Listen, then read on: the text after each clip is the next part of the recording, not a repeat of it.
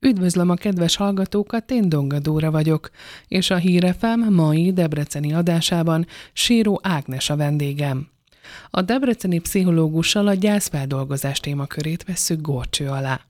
Hogyan segítsük a gyászoló szemét, milyen stádiumai vannak a gyászfeldolgozásnak, és a szakember elmondja, milyen esetekben kell segítséget kérni, és hogyan dolgozzuk fel egy szeretett személy elvesztését.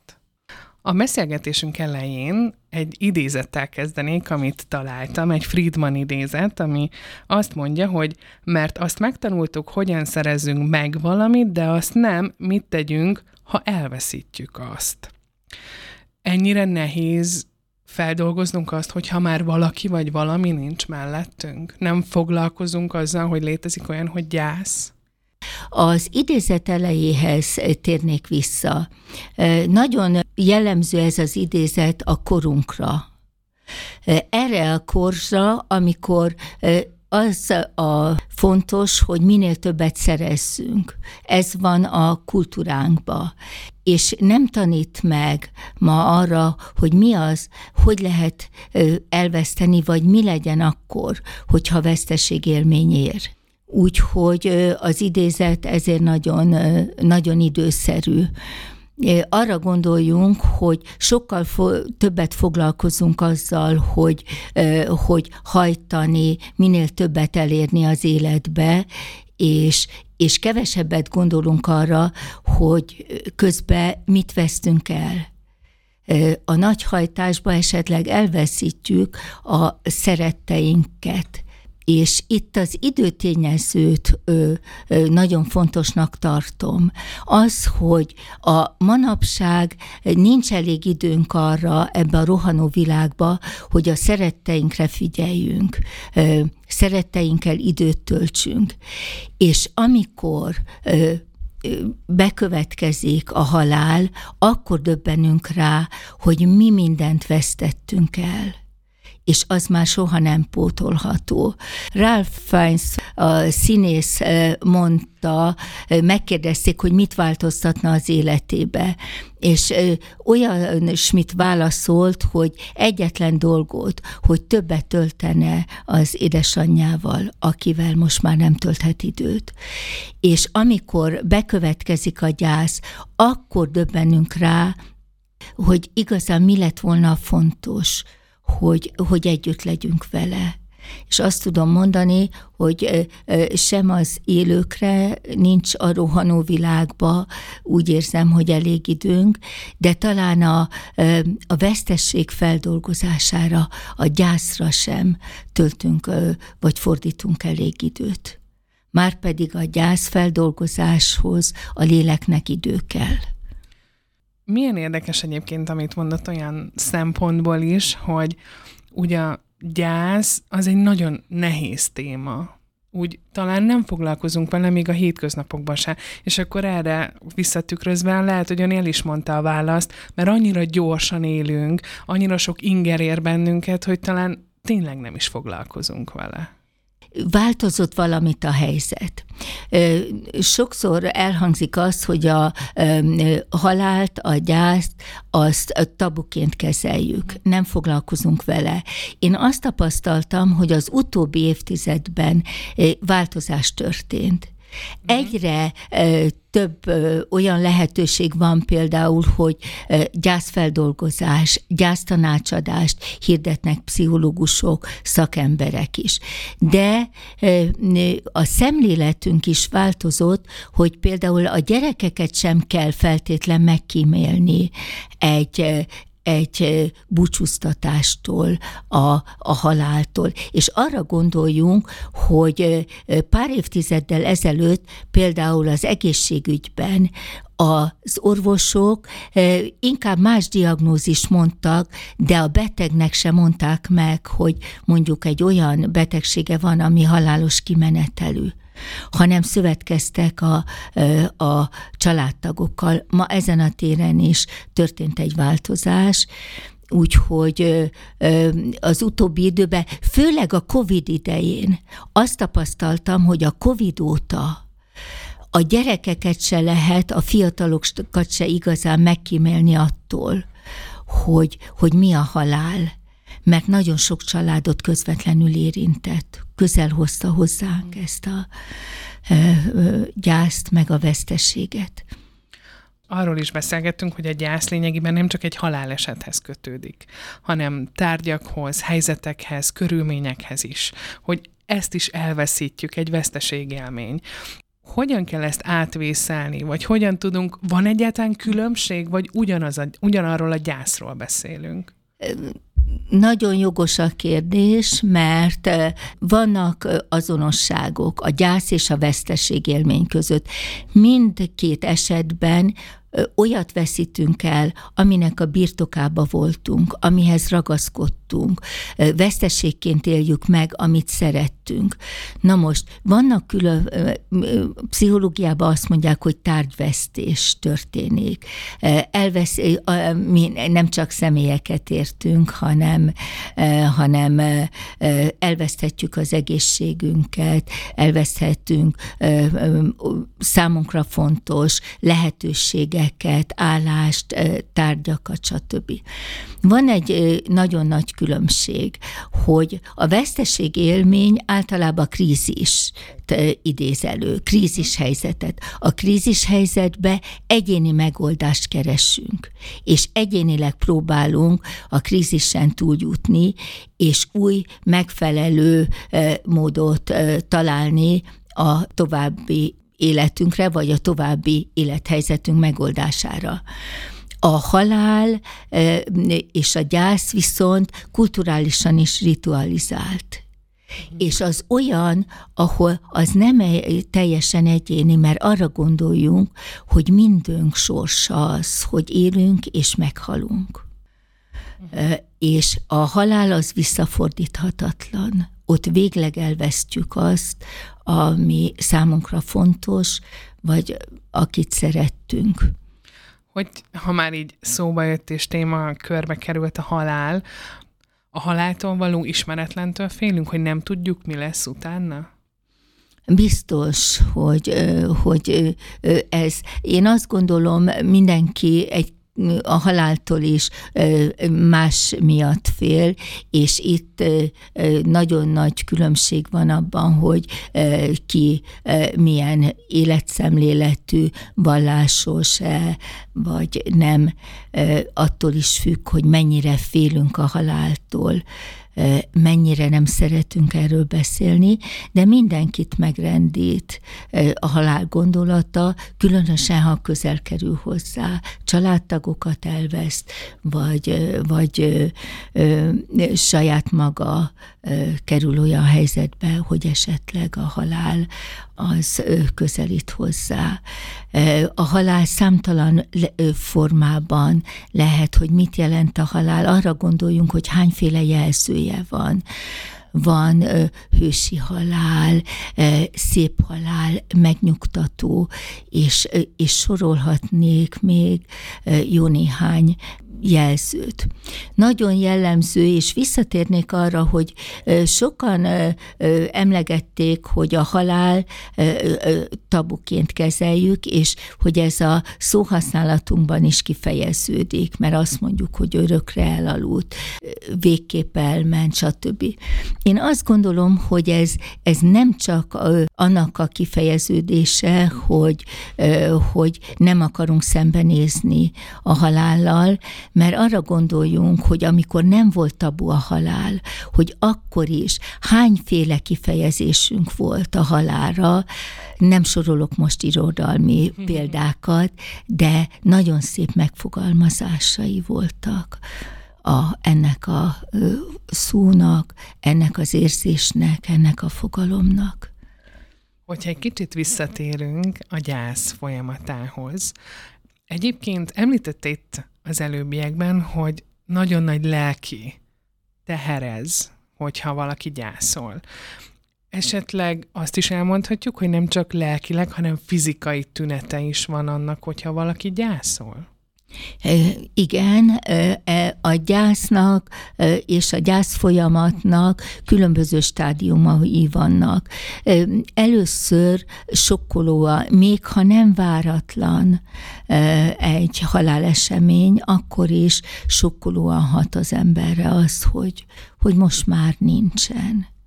El kell végleg búcsúznunk ennek következő állomása az, amikor próbálja a tennivalókat összeszedni, szokták ezt kontrollált szakasznak is venni. Bár ilyenkor még rengetegféle érzés kavarog az emberbe. Egyrészt ilyenkor még összeszedi magát, mert tudja, hogy tennivalója van a temetésig mindenképpen egy csomó szervezési feladat, ami, ami segít összetartani, de ilyenkor rengeteg egymásnak ellentmondó érzelmek kavarodhatnak az emberbe, hibáztathatja magát, hogy megtette mindent, vagy nem tette meg mindent, hibáztatja a környezetét, az egészségügyet, de gondolkozhat úgy, hogy borzasztó a vesztesség, de megnyugvás, mert nagyon, lá, nagyon szenvedett az illető, aki, akit elvesztünk, és azt gondoljuk, hogy azt a szenvedést már, már nem lehetett volna tovább vinni, és, és megváltás, szokták ezt mondani, megváltás neki a halál, de akkor is nehéz elköszönni véglegesen attól, akit szerettünk. A temetés az egy pontot tesz erre, de a temetés után szembesülünk igazán a vesztességgel és akkor kerülünk olyan helyzetbe, hogy mi lesz tovább, hogyan tovább, az egész életkilátásaink megkérdőjeleződnek, de megkérdőjeleződik az addig értékrendünk is, a saját sorsunk, a jövőnk, és ez bizony sokszor depresszív hangulatot is, vagy szorongást kelt az illető illetőben, illetve szomatikus tüneteket is, aminek legjellemzőbb, hogy fejfájás, szédülés, szívpanaszok, ezek mind előfordulhatnak. Na most ez általában átmeneti jellegű. A gyász folyamatból nem tud fokozatosan kilépni azoknál sokszor előfordul, hogy, hogy komoly egészségkárosodás is, például, hogy rákos megbetegedés. A rákos megbetegedéseknél statisztikai adataink vannak arra, hogy sokszor a gyászévet követően fordul elő, vagy különböző kardiális problémák, vérnyomás problémák. Úgyhogy ezek olyan esetben fordulnak igazán elő, ahol vagy nagyon erős volt a kötődés ahhoz, akit elvesztünk, vagy pedig ambivalens volt a kötődés úgy érezzük, hogy, hogy elintézetlen ö, dolgaink voltak a ö, halottal. Érzelmileg ö, nem tudtuk elrendezni sem az illetővel, sem önmagunkba, és, és ezek bizony lelkismeretfurdalást, bűntudatot ö, okoznak, és ezek, ezek vezetnek aztán szomatikus tünetekhez. És akkor a gyászfeldolgozásnak ezek szerint vannak stádiumai, ami lelki eredetű? Vagy ezek egy olyan stádiumok, ami fizikai? Nem lehet ezt teljesen szétválasztani. Uh-huh. Lelki eredetű a gyász folyamat, uh-huh. és viszont vannak a krónikus gyászreakciók, amikor évekre elhúzódik, és évek múlva még e, például ugyanúgy tartják a, az elhunytnak a szobáját, e, nem igazán akarnak szembesülni az elvesztésével, nem tudják e, földolgozni, és ilyenkor ilyenkor érdemes esetleg először a családhoz, a környezethez, a barátokhoz fordulni. Én azt gondolom, ha van valakinek egy jó társas támasza, amelyik ilyen esetben védőhálót is jelent, akkor az segíthet, ha nem, akkor érdemes szakemberhez fordulni. De első körben mindig az tud igazán segíteni lelkileg, aki körülötte van. És ebből a szempontból viszont elég nehéz helyzetben vagyunk ma, mert a családok is szétszóródnak, nagy családokról nem nagyon beszélhetünk, sokszor nem is más ország részben, hanem más országban vannak a hozzátartozók, és mindenki rohan, és, és sokszor megkapják a gyászolók azt, hogy hát igen, hát ez történt, de engedd el.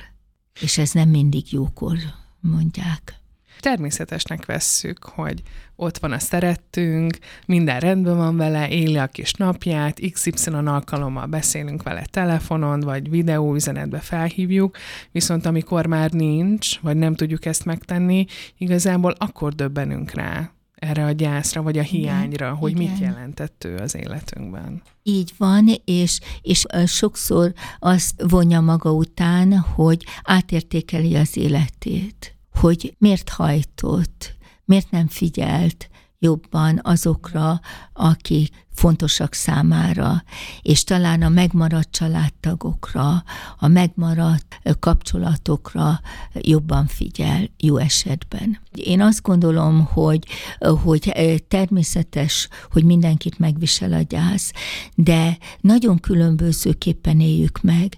Van, aki például szeret magába vonulni, elvonulni, és akkor ilyenkor jó, ha tapintatosan ezt elfogadja a környezet is. De van olyan, aki aki úgy tesz, mintha nem történt volna semmi. Arra van szüksége, hogy emberek közt legyen, társaságban legyen, más környezetet talál. Neki erre van szüksége, hogy túlélje azt a veszteséget, és mindezt el kell fogadni.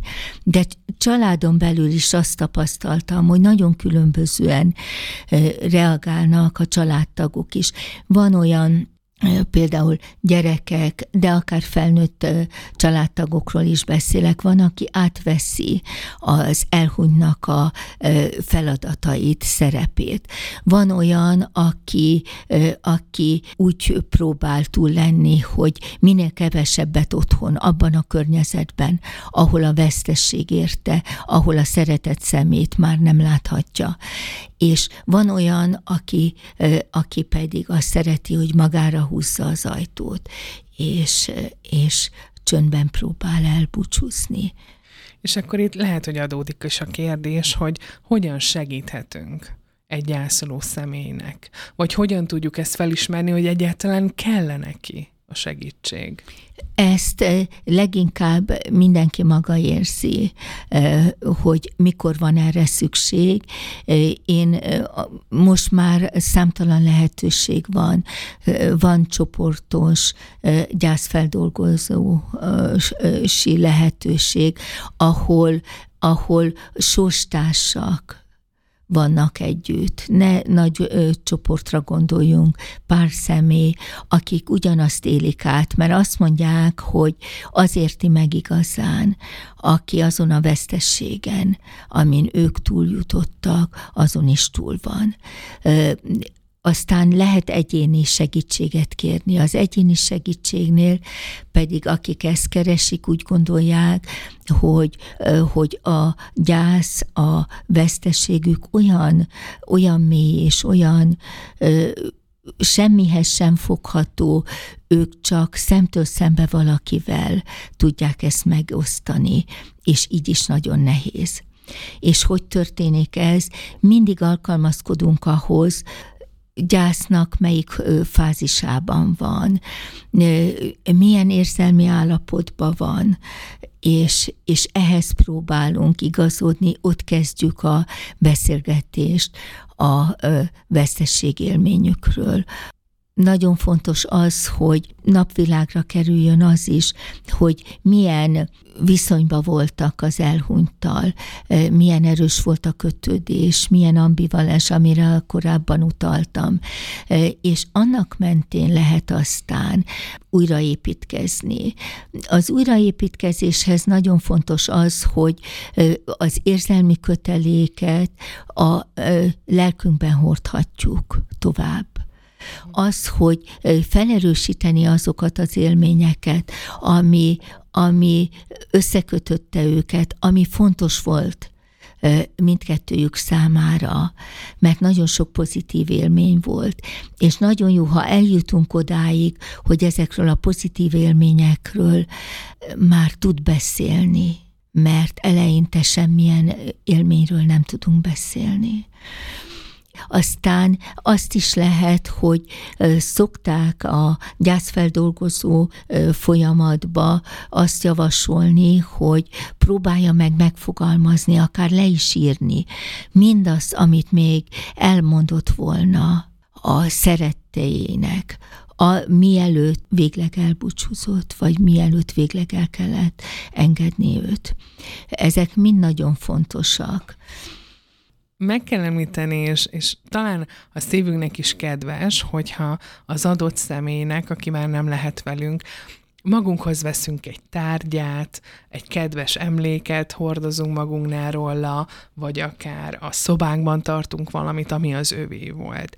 Ez is segíthet a gyászban, vagy ez inkább ilyen maradás, hogy ő még itt van, és nem engedem el? Én azt gondolom, hogy kor megtörténik a halál, utána természetes az, hogy, hogy ragaszkodunk egy-két tárgyhoz, ragaszkodunk a fényképekhez, sokan ki is teszik ilyenkor a szobába, és akkor fokozatosan le tudja tenni egy, egy dobozba, mint ahogy a szívünkbe bezárjuk a, a, a halottunk emlékét, ugyanúgy ezeket a tárgyakat is le tudjuk tenni. Nagyon különböző. Van, aki természetesen tudja hordani azt a láncot, azt a gyűrűt, vagy azt a kis tárgyat, amit, amit őriz az elhunytól. Van olyan, akihez ehhez görcsösen ragaszkodik, és tulajdonképpen nem is akar szembesülni azzal, hogy már elvesztette a hozzátartozóját. Nagyon különböző lehet a gyász az szerint, hogy kit vesztünk el, hogy egy idősebb, aki esetleg hosszas betegség után távozik az élők sorából, vagy hirtelen halál történik, ami teljesen megrendíti és megdöbbenti a családot, mert, mert egy infarktus, egy baleset, ezek önmagukban is sokkolóan hatnak, és legszomorúbb, amikor valaki akárhány éves a gyerek, de a gyerekét veszti el, még ha az felnőtt korú akkor is. És gondoljunk arra, hogy, hogy a nyelvünkben mindenre van szavunk. Lehet valaki árva, lehet özvegy, de arra, hogy a gyerekét veszti el, ez annyira természetellenes, hogy erre nincs külön szavunk. Na most ehhez még esetleg elmondhatjuk, hogy Általában a felnőttek gyászreakciójával foglalkozunk. Én nagyon sok kérdést kapok arra vonatkozóan, hogy vigyék-e ki például a gyerekeket a temetésre, a búcsúztatásra. Én azt szoktam mondani, ez életkor függő, meg attól is függ, hogy a gyerek milyen érzelmi állapotban van, de, de egész kicsi kortól már nagy csoportos kisiskoláskortól el lehet vinni, mert a gyerek, ha jó, ha meglátja, hogy például a nagyszüleje temetésénél, hogy mennyire szerették, meg az a méltó búcsúztatás, az megmarad egy, egy gyerek emlékezetében, és ez mindenképpen nagyon fontos szerintem. Nem kell megkímélni a gyereket, nem is lehet a gyerek pontosan veszi a felnőtteknek a fájdalmát, tehát azt tudom mondani, hogy amikor megtörténik az esemény, akkor, akkor nem kell késleltetni a gyerekekkel való közlést, és mindig annyit közölni, egy egészen kicsi gyerekről, ha van szó, amennyit ő kérdez. Ha azt kérdezi, hogy, hogy és nem jön haza többet, akkor azt mondjuk, hogy nem jön haza, mert ők konkrétan kérdeznek és gyerekeknél el kell fogadni azt, ez nagyon fontos a tágabb környezetnek a reakciójából, vagy a tágabb környezet is jó, ha figyelembe veszi, hogy a gyerekek is, a kamaszok is másképp gyászolnak, mint a felnőttek. A felnőtteknél a gyász egy folyamat, hmm. eh, ahol eh, a szorongást, sötét és szomorú hangulatot, ezt eh, észleljük. A gyerekek nagyon szomorúak tudnak lenni, de utána, mintha mi se történt volna. Játszanak, barátokkal vannak, ez kiskamaszokra is érvényes. És utána egyszer csak élesen beléjük hasít az, hogy nincs már a nagymama, vagy az anyuka, vagy az apuka mellettük, és akkor nagyon mély, ilyen át tudják élni a vesztességet, és a környezet számára néha riasztó is az a kétségbeesett gyászreakció, amit egy gyerek mutat. De utána nem sokkal már, már megint tud játszani, megint tud kortársak között lenni.